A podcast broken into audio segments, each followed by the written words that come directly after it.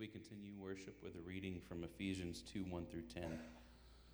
And you were dead in the trespasses and sins in which you once walked, following the course of this world, following the prince of the power of the air, the spirit that is now at work in the sons of disobedience, among whom we all once lived in the passions of our flesh, carrying out the desires of the body and the mind, and were by nature children of wrath, like the rest of mankind. But God, being rich in mercy, because of the great love with which He loved us, even when we were dead in our trans- trespasses, trespasses, made us alive together with Christ. By grace you have been saved, and raised us up with Him, and seated us with Him in heavenly places in Christ Jesus, so that in the coming ages He might show the immeasurable riches of His grace in kindness towards us in Christ Jesus. For by grace you have been saved through faith. And this is not your own doing, it is the gift of God, not a result of works, so that no one may boast. For we are his workmanship, created in Christ Jesus for good works, which God prepared beforehand that we should walk in them. This is the word of the Lord. All right, greet one another, and you may be seated. Yeah. Well, I was going to say that that applause was a little lackluster, um, but I'm not going to let that uh, deter me. I will say, this is only like the second time that I've done this, so I am pretty needy. Uh, so the yeah, so the more you do that and interact, the better this is going to go for all of us. Um, unfortunately, Chris is not here today, uh, and so you're left with me. So uh, usually I'm the guy up here making dumb jokes, uh, and I either got demoted or promoted to do this today, depending on how you see it. Uh, so if you've been with us the last number of weeks, uh, you know that we've been talking about Christian maturity. Um, that your Christian life does not naturally evolve and mature like your physical body does. Uh, just because you get older doesn't mean that you become wiser and more mature, uh, as some evidence in this room. Um, if it did by the time, ah, there it is, delayed. There we go. Listen, there's going to be a lot of those today, so y'all better pay attention. Uh, it's going to be a bumpy ride. Uh, but if it did, by the time the series was is over, we'd all have long white Gandalf beards, and we'd never tell anyone in traffic that they're number one, and we'd all be super mature. Uh, spoiler alert: that is not going to happen, uh, unfortunately. Uh, just like you can't wake up and believe that you're going to have a six pack without putting in a little work. Believe me, I try every day of my life. Uh, and it has not happened yet. God has not bestowed that power upon me to change anything I want. Uh, and so, what this means is maturity is optional. Uh, and I know we've been saying that every single week, and you probably just rolled your eyes and you're like, come on, man, let's move past it. But we need to understand you either choose to grow and mature or you don't. It's not going to happen for you. Um, so, I want to preface this morning with um, I worked at a church for a couple of years. Uh, and one of my favorite things about working there is every month we would do an all staff meeting.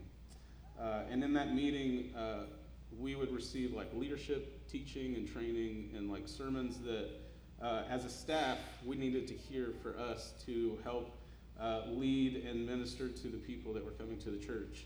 Um, and there's a certain level of trust that comes with that uh, that you can have with 200 people versus 20,000 on a Sunday.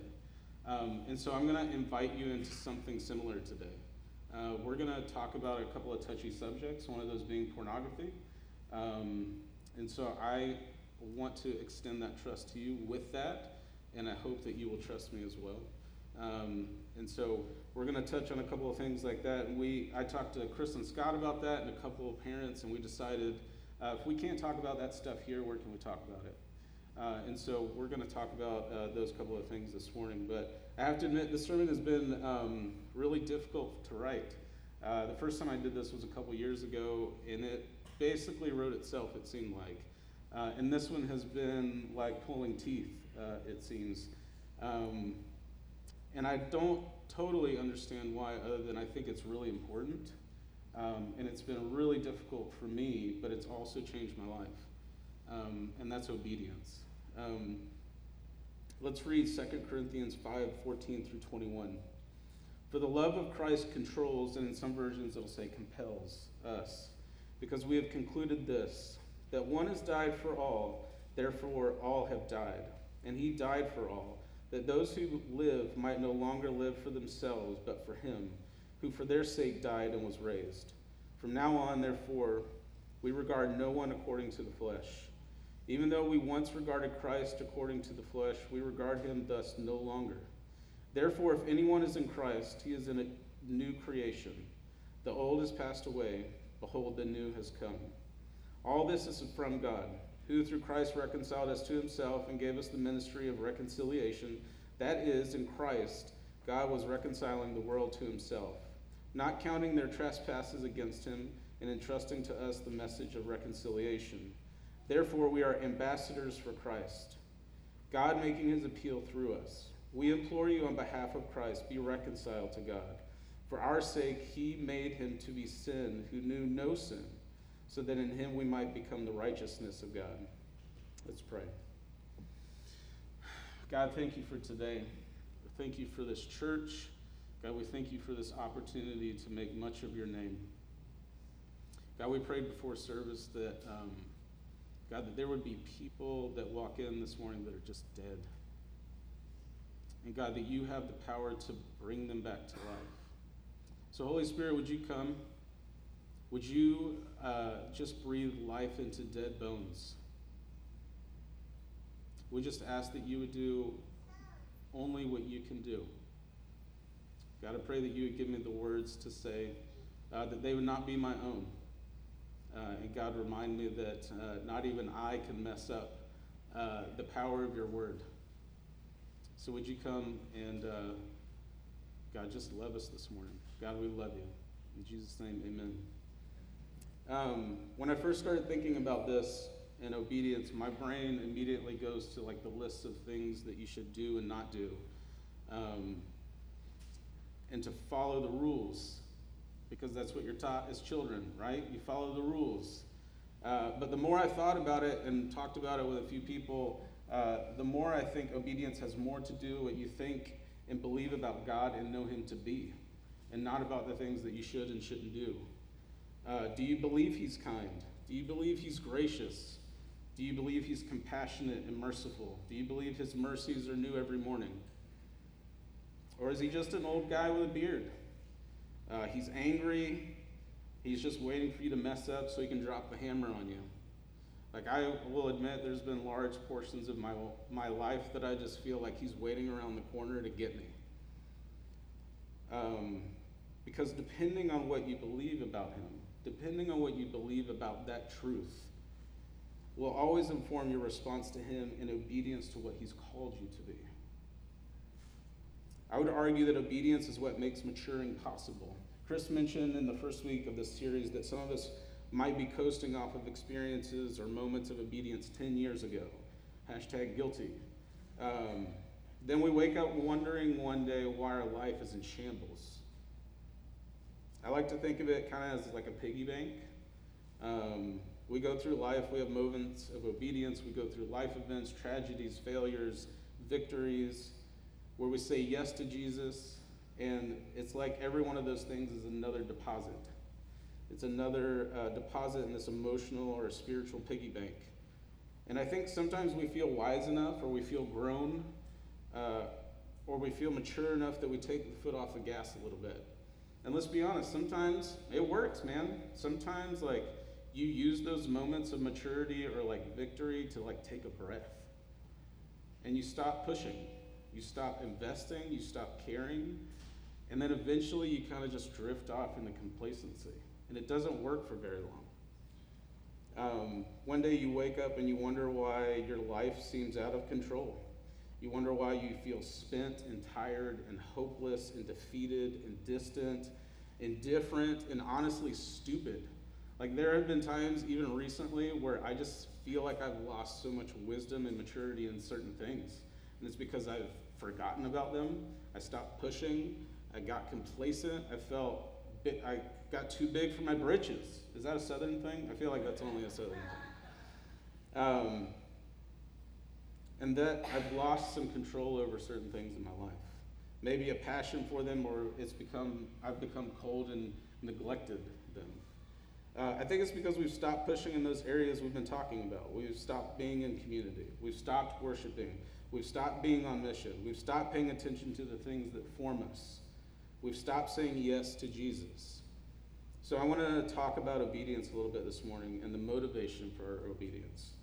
Now, I think we have to talk about our motivation right off the top.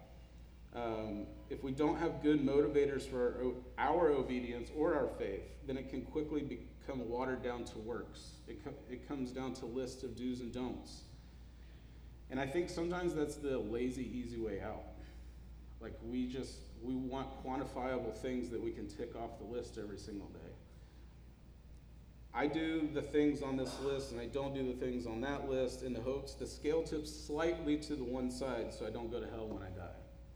That's what our faith becomes. Chris has said up here before our faith becomes like a faith for death.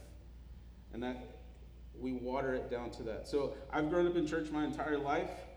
Um, I've been a Christian for a long time because I'm real old at this point, or at least it feels like it. Uh, and so basically, I'm a pro, which is why I'm up here. Um, there we go. I'll try to uh, say more of those things. Um, if you've been a Christian, much less a person, for longer than a day, you know it's really tough. And it gets really messy. Uh, especially you get family involved and relationships and stuff like that. It gets really, really tough. And it's not for the faint of heart. Being a person is not for the faint of heart. And it's okay to say you're not okay. It's okay to say it's really tough. Um, and if you've been in church for a while, you know in Christianese we call those seasons. Uh, we'll walk around and say things like, Well, I'm just in a tough season right now, brother. I'm just having a hard time. Uh, or if you're doing really well, man, things are fantastic, great. I'm walking around, the Lord is good. I feel Him everywhere I go. I sing shout to the Lord, and I'm punching the devil in the mouth. we say stuff like that.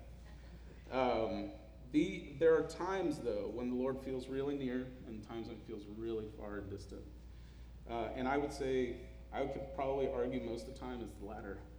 Um, and you're just going through the motions. Times when obedience feels like breathing, it's easy, yes and amen to every single thing. And then there are times when the Lord feels distant or maybe completely unfamiliar or unpresent altogether, and it, obedience in those moments feels like an all out assault on every part of your being. Every dream, hope, and desire in your autonomy, it feels like an attack on those things. But despite the season that you're in, what your feelings are telling you or what culture is telling you, obedience matters. And your motivation for obedience matters. So let's talk a couple motivators that drive us toward our obedience that help us grow in maturity because not all motivations are equal, good, and right. Matthew 6, 1 through 2.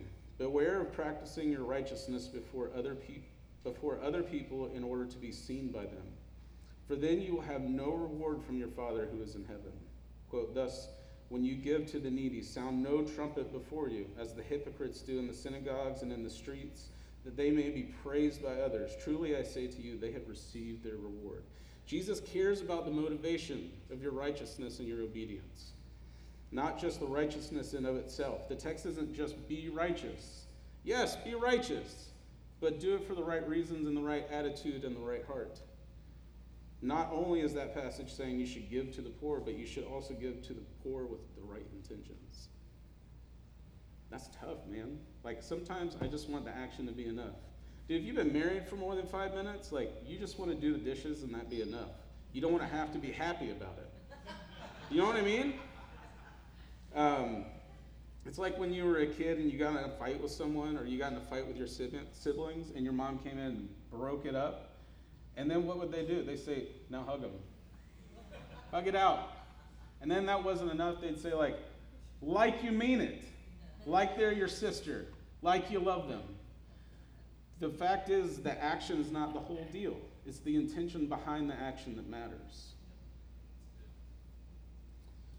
It's the motivation and intention behind the action that matters. It's added weight on the command of obedience. There are a lot of motivators for obedience. So, what is the primary motivation? You've heard me talk for long enough. Let's read again. 2 Corinthians 5:14 through 21. For the love of Christ controls, compels us, like we talked about, because we have concluded this that no one has died, that one has died for all, therefore all have died. And he died for all, that those who live might no longer live for themselves, but for him who fear, who for their sake died and was raised. So let's make sure we know who's writing this. This letter was written by Paul, to, who at the time hated, well, let me take that back. This letter was written by Paul, who at one time hated Jesus, hated Christians. His job, literal job was to go out and kill Christians. Then he has his moment of conversion. He becomes a Christian and then becomes arguably the greatest missionary of our faith ever. He writes this letter to the church in Corinth and says the thing that compels him to obedience is the love of God. That's it. End of sermon. That's it. That everything he does in life, everything he does in life, when he wakes up in the morning, preaches the gospel, everything he does in life, the thing that compels him is the love of God. Guys, can we even fathom that? I can't. Man, I I'm just to be honest, like I really struggle with that. That the main motivation behind his entire life, obedience to preach the gospel, is the love of God. Y'all, some of us don't get out of the bed in the morning unless the thermostat's at a certain temperature. Our slippers are by the bed, coffee is already made, and there's a mandatory moment of silence for an hour before anyone can talk to you. I'm one of those people. Now we have hecklers. But Paul actively travels preaching the gospel, knowing he's going to be beaten, imprisoned, all because of the love of God. That's a different type of obedience that I think any of us can understand or comprehend. And the way that the love of God works itself out for us is the person and work of Jesus Christ. That's what compels Paul to the kind of obedience that gets him up in the morning knowing that he's going to be beaten and imprisoned. Dude, I have a tough time getting up if I know I'm going to have a 9:30 meeting. Much less knowing I'm going to be beaten. Um, I, I just I don't think we can understand what that feels like. But the love of God is so strong to him that it compels him to do that. Um, just so someone else might know the name of Jesus. The gospel took Paul, a man that hunted down and murdered Christians, and rewired his heart to live for something and someone else other than himself. That kind of spits in the face of what the world tells you is possible, especially in 2022 when the world's motto is you can be anything you want to be, do anything you want to do. Every desire that you have is good and right, and anyone that tells you differently is your enemy. You want me to say that again? All right. Make sure you type it out this time especially in 2022, when the world's motto for life is you can be anything you want to be, do anything you want to do, all of your wants and desires are good and right, and whatever you feel and think is the truth. I missed that part the first time. And anyone that tells you differently is your enemy. We're programmed to think, what about me? What about uh, what I deserve? What about what I want? And we all know that the church is immune to that kind of thinking because none of us ever shop for a church thinking, what about me? What about what I deserve? What kind of coffee creamer do I want? Some of y'all just got offended. I saw that vanilla out there. The more you make your life about you, the more of a miserable person you're going to be. The love of God completely rewired Paul's heart and freed him up to live for someone else. And also that because we have been adopted and called sons of daughters, the condemnation that we have earned, that we have earned, has been wiped clean, and we are seen as holy and blameless in His sight, and His love and grace never wavers. His mercies are new every morning. When we are His, we are His, and He never regrets it. The love of God reframe, reframes how we see ourselves, other people, how we treat them, and actually frees us up to be obedient to who He calls us to be. Why? Because that love shows us that He is for us, that He is going to protect us, provide for us, sustain us, and that He is all that we need. So when you think about it like that, it frees you up to say yes to Him. Because it's no longer about you, because you're taken care of. The love of God. This is the first and primary motivation to be obedient to the word of God, but it's not only it's not the only motivator. There are secondary ones as well. Uh, let me try and explain it this way. Uh, there are a lot of reasons, you've all met my wife. There are a lot of reasons not to cheat on my wife. Number one, I'm never going to do that good again. You better. You've seen her. I'm, listen, I know you're sitting down there and you're like, that dude is a stud. He's like six, seven. You don't have to laugh that hard. He can run a 40 in four seconds flat. I bet that dude can ball. If you think that, there's something medically wrong with you. Uh, but man, I know my limitations. I outkicked my coverage with her for sure. I'm never going to do that again. Number two, though, I think it would pretty much wreck all of my relationships. Those people would never trust me, and they shouldn't. Um, number three, it would hinder my ability to do things like this to serve the church and the God that I love. Um, I'm completely unqualified to be up here. I don't have a master's in divinity. I didn't even go to college. Uh, I am completely unworthy to preach this gospel. But I feel like um, I'm trying to be obedient to something that I feel like God could be doing in my life. And I wouldn't want to do anything to cut the legs off of that before it has time to grow into something significant. All of those reasons are good and legitimate reasons. But they all take a back seat to the number one primary reason is that I love my wife.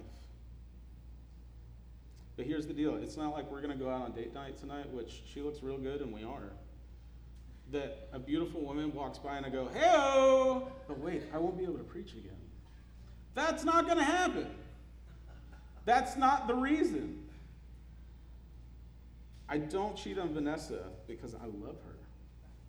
That is the anchor and primary reason. Now, if we're in a place to be honest, which I hope we are, because it's going to get way weirder from here. Um, if you've been married for a while, you know that there are dark days, man. There are really tough days. There are days where your relationship feels dry. You look at that person and you're like, why did we do this? You wake up next to the person you don't know. Um, and sometimes in those moments, there are secondary reasons that kind of duct tape and hold that marriage together. Um, Vanessa and I have both been married before, uh, and we can both tell you on those days that sometimes those things is what kept it together even that day. Like, and I'll tell you now, even the second time, uh, just talking to some people lately, like, man, marriage is hard the first time, but there are some things that are twice as hard the second time around. And um, there are going to be times when those secondary things come into play, but no one wants to live there. They're temporary, they're secondary for a reason. Um, but when you're fighting to get back to your, I love you, you're my best friend, I have no other, I don't have eyes for any other person, those secondary motivators are there as we fight for the primary one. So let's bring it back to the love of God for a second and stop talking about myself. Um, I'm going to be honest with you, I really have been in church my whole life. That wasn't just a joke. Uh, there are a lot of biblical truths that I have just never really struggled with. I heard it, believed it, I'm good to go. Uh, but the love of God, man, that is one that I have really struggled to accept. You're telling me that the God of the universe, that breathed all of this into existence, loves me enough to sacrifice his own son for me. Like, that is a big idea. And it should be, probably is a struggle for a lot of you. But for me, it's like, yeah, I get it, but it's never like felt heavy to me. Does that make sense? Like, it's never had a significant weight in my life. And I think for me, a large portion of my life, I lived in that secondary arena. Like, it wasn't, that primary reason didn't feel heavy enough to me until this year. Like, I had a friend of mine that honestly just kind of rough talked to me a little bit and said, Stop being an idiot. Like, when are you going to believe the best that, of God? When are you going to believe that He's not hiding around the corner to drop the hammer on you? And, like, I don't know, man, sometimes I think we need people in our life that's willing to get a little rough with us so that we believe things. That was not my notes. Um, His love and his character is so unlike my own, I think it's hard for me to fathom and comprehend that he loves me like that, no matter what. No matter how good I do this morning or how terrible or confusing this becomes, he still loves me no matter what. But because of his character and his love for us, he gives us secondary motivators to reinforce that primary one. When we're obedient, it glorifies him, but it also benefits us because he's good and because he's kind and because he loves us and because of the kind of love that he has for us. It will always glorify him, and it's probably always going to be difficult. It will always glorify him, but it almost always benefits, benefits us too. Like, what kind of deal is that? Um, so let's go uh, into the secondary motivator. Every command of the scriptures has been given to us for our joy. God is not in the business of taking anything from us, squashing our hopes and dreams with commandments and rules. Again, obedience is not about lists, it's not about rules and commandments, so He doesn't punish you. Rather, it's a response to His love for us and His commandments that leads us into the best kind of life. Psalm 16:11 You make known to me the path of life. In your presence there is fullness of joy and at your right hand are pleasures eh, forevermore. Joy is found in him. He is where life is found, not being married, not being wealthy, or attaining a certain status, or fill in the blank. It's not any of those things. Man, I love college football. It came back yesterday. Amen. Apparently, I'm the only one. I'll take the pity.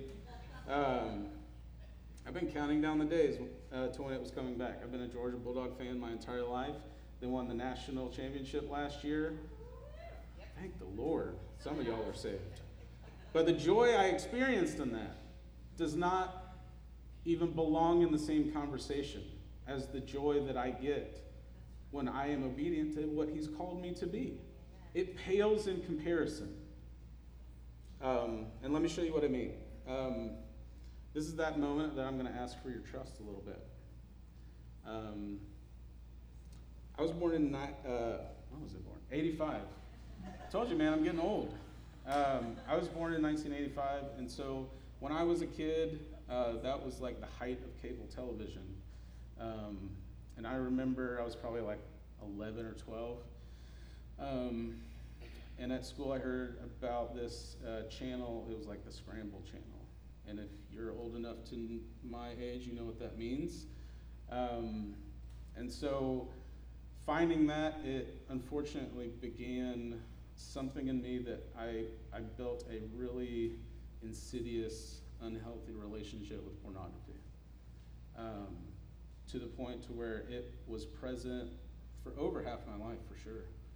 Um, it affected relationships in ways that I did not understand uh, until much later. It affected my personality, it affected my marriage, it affected my job, it affected every aspect of my life.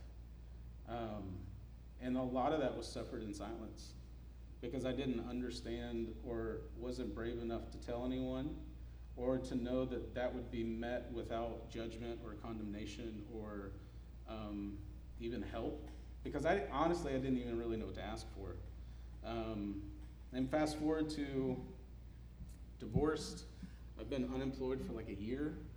Uh, and I ended up getting a job at the megachurch down the street uh, doing design and uh, some other stuff on staff. And um, that was November of 2019. Uh, and then March 2020 came along and they sent us home for four months. Uh, and there is nothing worse than when you're battling an addiction and uncertainty of like being alone by yourself every single day. Where my CR people at? Uh, and so when we finally came back to work, I, this is a very short, condensed version because we're going to go kind of long today. Um, but I'm more than happy to talk to anyone about it, uh, obviously, because I'm telling the internet right now. Um, but we came back, and that first all staff that I mentioned earlier um, was just really emotional.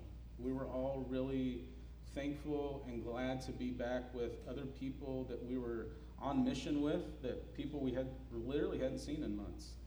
Um, and I remember in that service, the pastor kind of calling us out to like raise our hands in worship.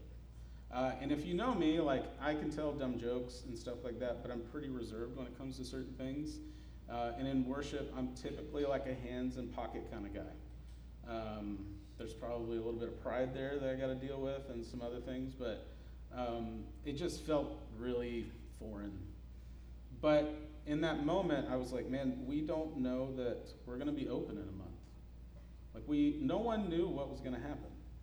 And so for me, it was, well, I'm going to give it everything I got. And in that moment, like I remember, it's going to sound like I dropped acid or something, but like when I closed my eyes in worship, I, it was almost like I could see like God was trying to elevate me into something. And man, it just wrecked me. Uh, and it happened again the next month, and the next month, and the next month, and the next month, and the next month. For like six or seven months, just wrecked me. And then February um, of last year, we were in all staff, and we were singing the choruses to these two songs over and over that honestly I don't even particularly like. But I remember the songs, I remember what I was wearing, I remember where I was sitting in the room.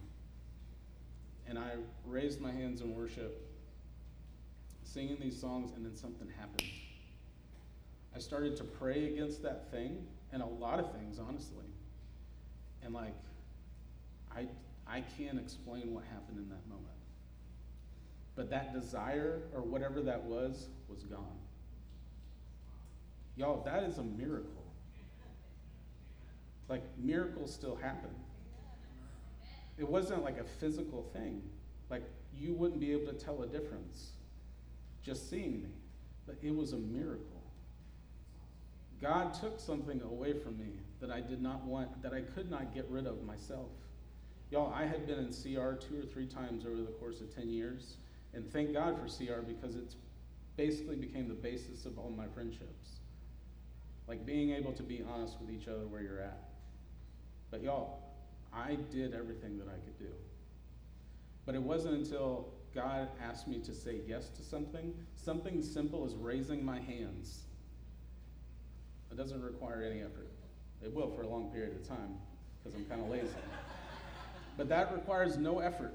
Like, look back in Exodus. This is not my notes, this is free. Look back in Exodus and read the story of Moses. God did not ask him to go fight an army of 3,000 people by himself. He asked him to go and talk to Pharaoh. And what happened? He freed an entire people group, an entire nation, because Moses said yes reluctantly. God gave him several chances. Reluctantly, went and talked to Pharaoh and freed an entire nation. Y'all, obedience is worship. When you say yes to Jesus, you're saying no to yourself. And he does amazing things. And it will always glorify him, but it benefits you too. The commands of God are all about letting you know that he is for you. The commands of God are all about trying to lead you into real life. That pull of your flesh to what you want is a pull back into slavery. Go back and read Exodus like we just talked about. That's the entire book. Uh, those things are almost always empty promises that can't satisfy you. They will always lead you into darker and darker places. And it will never feel satisfying. That's why obedience will feel like an attack on every part of your being at some point. It won't feel life giving, but it's leading you into real joy filled life. So when you open your Bible and start to read, the Holy Spirit will, through the Word of God, shows you, Mike, think about your wife this way. Think about your money this way. Think about your relationships this way. Think about your job this way. It's inviting me into real joy filled life. There's nothing that the weight of the Word doesn't press down on, and every time it does, it pushes you towards joy. Every time you refuse, you essentially take the seat on the throne of your own life. And this is free too. God's not in the business of sharing. Some of you need to get off your high horse and stop acting like you're God. I mean, in all reality, in your relationships, in your work, in your church, you're not God.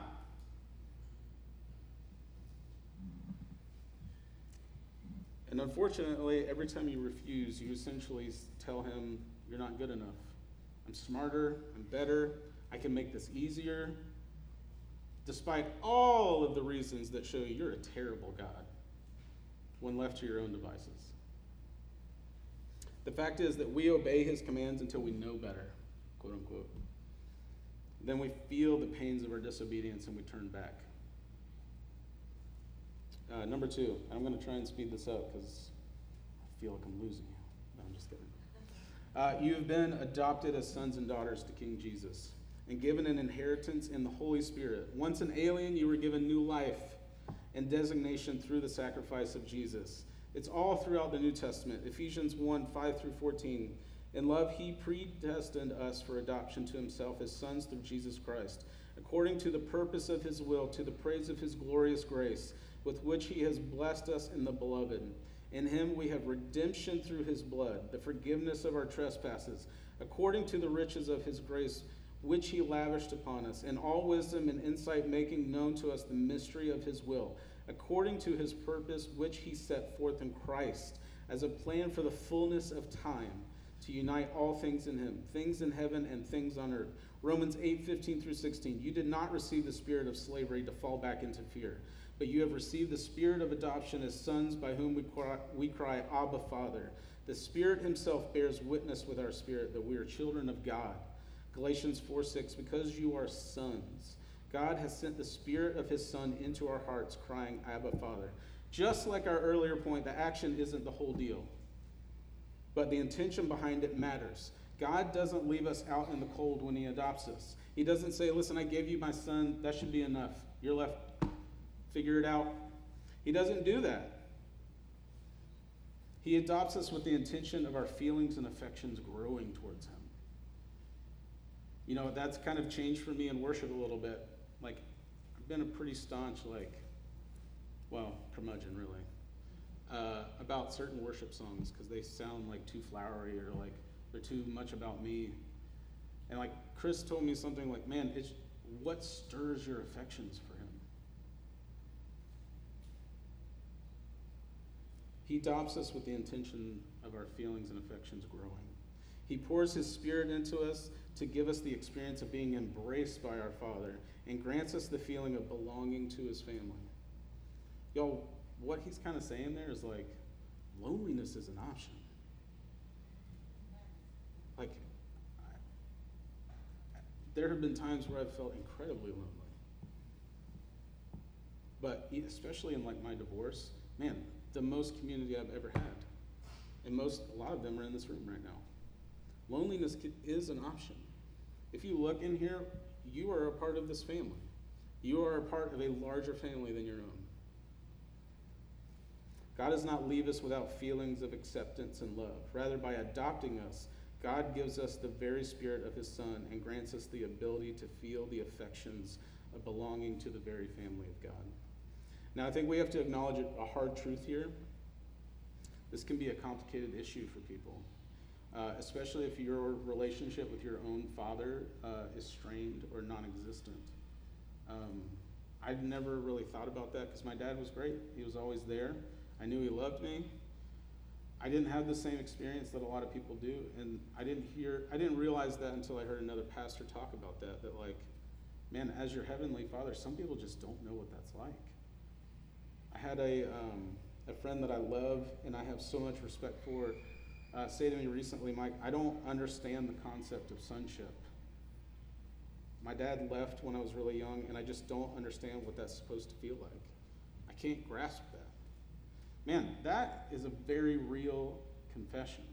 Like, it's, I don't think some of us really understand. Like, I think that's why the primary and secondary reasons are so important.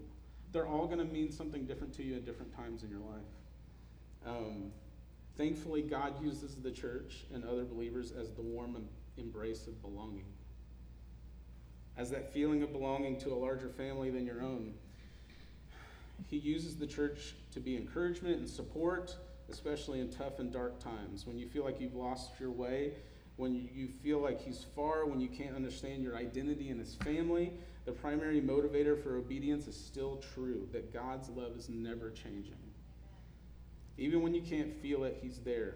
He honors even the smallest yes to Him. Um, I want to read this chapter. I know, I said chapter. Um, in the Screwtape Letters. If you've not read this book, it's a super easy read. Uh, I am not a big reader, and I blew through this. Um, it is written from the perspective of two demons um, trying to uh, derail a man's faith. Uh, and so when I read this, when they talk about the enemy, they're talking about God. Uh, when they're talking about the patient, they're talking about the man that they are trying to woo away from God. Um, my dear Wormwood, so you have great hopes that the patient's religious phase is dying away, have you? I always thought that the training college had gone to pieces since they put old Slubgob at the head of it. There's some weird names in here. Uh, now I am sure. Has no one ever told you about the law of undulation? Humans are amphibians, half spirit and half animal. The enemy's determination to produce such a revolting hybrid was one of the things that determined our father, Satan, to withdraw his support from him. As spirits, they belong to the internal world, but as animals, they inhabit time. This means that while their spirit can be directed to an internal object, their bodies, passions, and imaginations are in continual change. For to be in time means to change. Their nearest approach to constancy, therefore, is undulation. The repeated return to a level from which they repeatedly fall back, a series of troughs and peaks. If you had watched your patient carefully, you would have seen this undulation in every department of his life his interest in his work, his affection for his friends, his physical appetites, all go up and down. As long as he lives on earth, periods of emotional and bodily richness and liveliness will alternate with periods of numbness and poverty. The dryness and dullness through which your patient is now going are not, as you finally suppose, your workmanship. They are merely a natural phenomenon which will do this, which will do us no good unless you make good use of it. To decide what the best use of it is, you must ask what the enemy wants to make of it, and then do the opposite. Now, it may surprise you to learn that in his efforts to get permanent possession of a soul, he relies on the troughs even more than the peaks. Some of his special favorites have gone through longer and deeper troughs than anyone else. The reason is this to use a human is pr- to us, a human is primarily food. Our aim is the absorption of its will into ours the increase of our own area of selfhood at its expense. But the obedience which the enemy commands, God, demands of men is quite a different thing. One must face the fact that all the fact that all the talk about his love for men and his service being perfect freedom is not, as one would gladly believe, mere propaganda, but appalling truth. He really does want to fill the universe with a lot of loathsome little replicas of himself creatures whose life on its miniature scale will qualitatively like his own, not because he has absorbed them, but because their wills freely conform to his. We want cattle who can finally become food. He wants servants who can finally become sons. We want to suck in, he wants to give out. We are empty and would be filled. He is full and flows over. Our war aim is a world in which our Father below has drawn all other beings into himself. The enemy wants a world full of beings united in him, but still distinct. And that is where the trough comes in.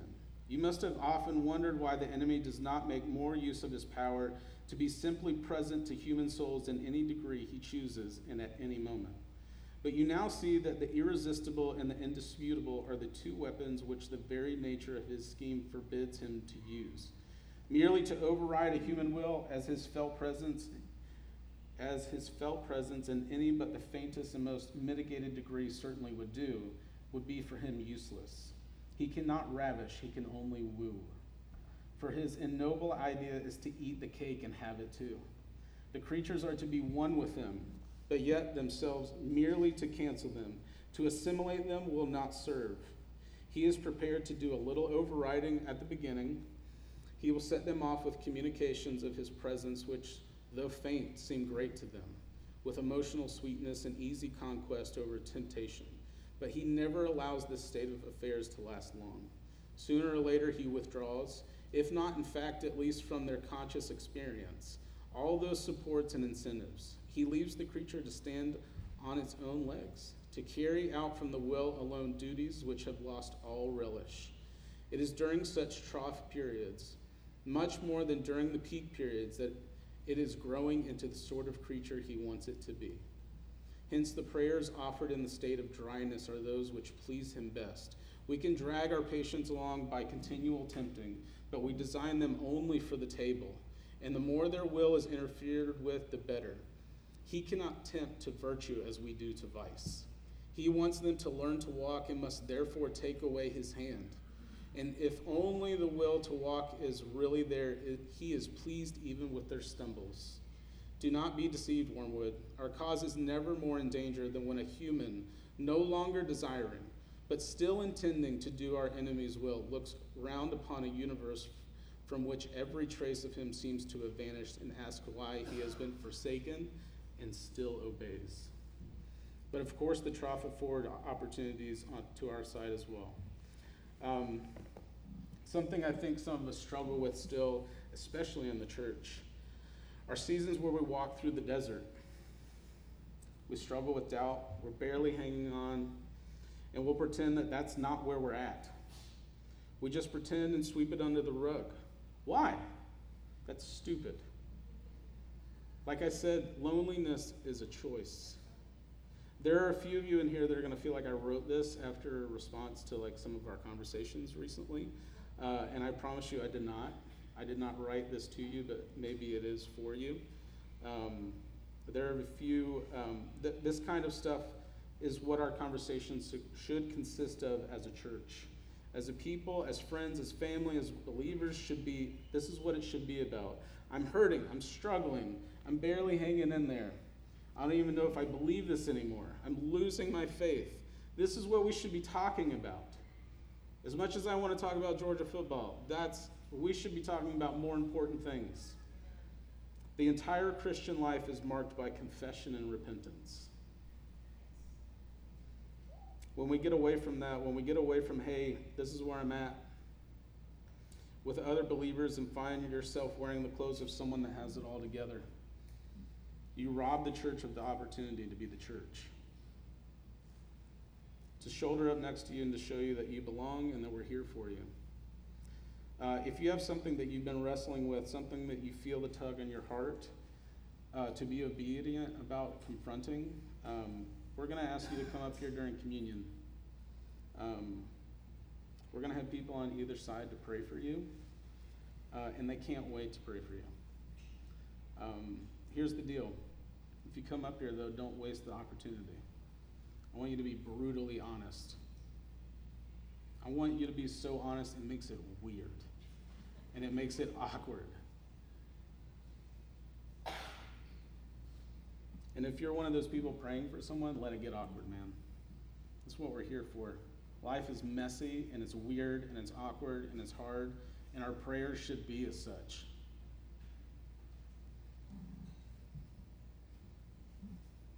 So let's pray for those people. God honors obedience more than your past mistakes. God gives us the word and leads us into life. God gives us a family to belong to. Why? Because he loves you. That's why. So we're going to start communion, which I'm very excited to uh, administer. This is my first time. Um, you'll say yes to Jesus this morning whether it's the first time or if it's something that He is drawing you into.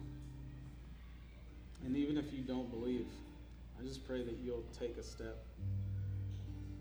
Honestly, like some of the biggest steps I've ever taken in my life have started with, well, what do I have to lose? As goofy as that sounds. So if you're not done, if there's something that's nagging at you, we're going to stay up here for a while. We're going to pray for people. Do not leave here today without saying yes. Okay. I love you guys. Thanks for listening to me ramble for a very long time. Uh, and I hope you have a great Sunday. See y'all.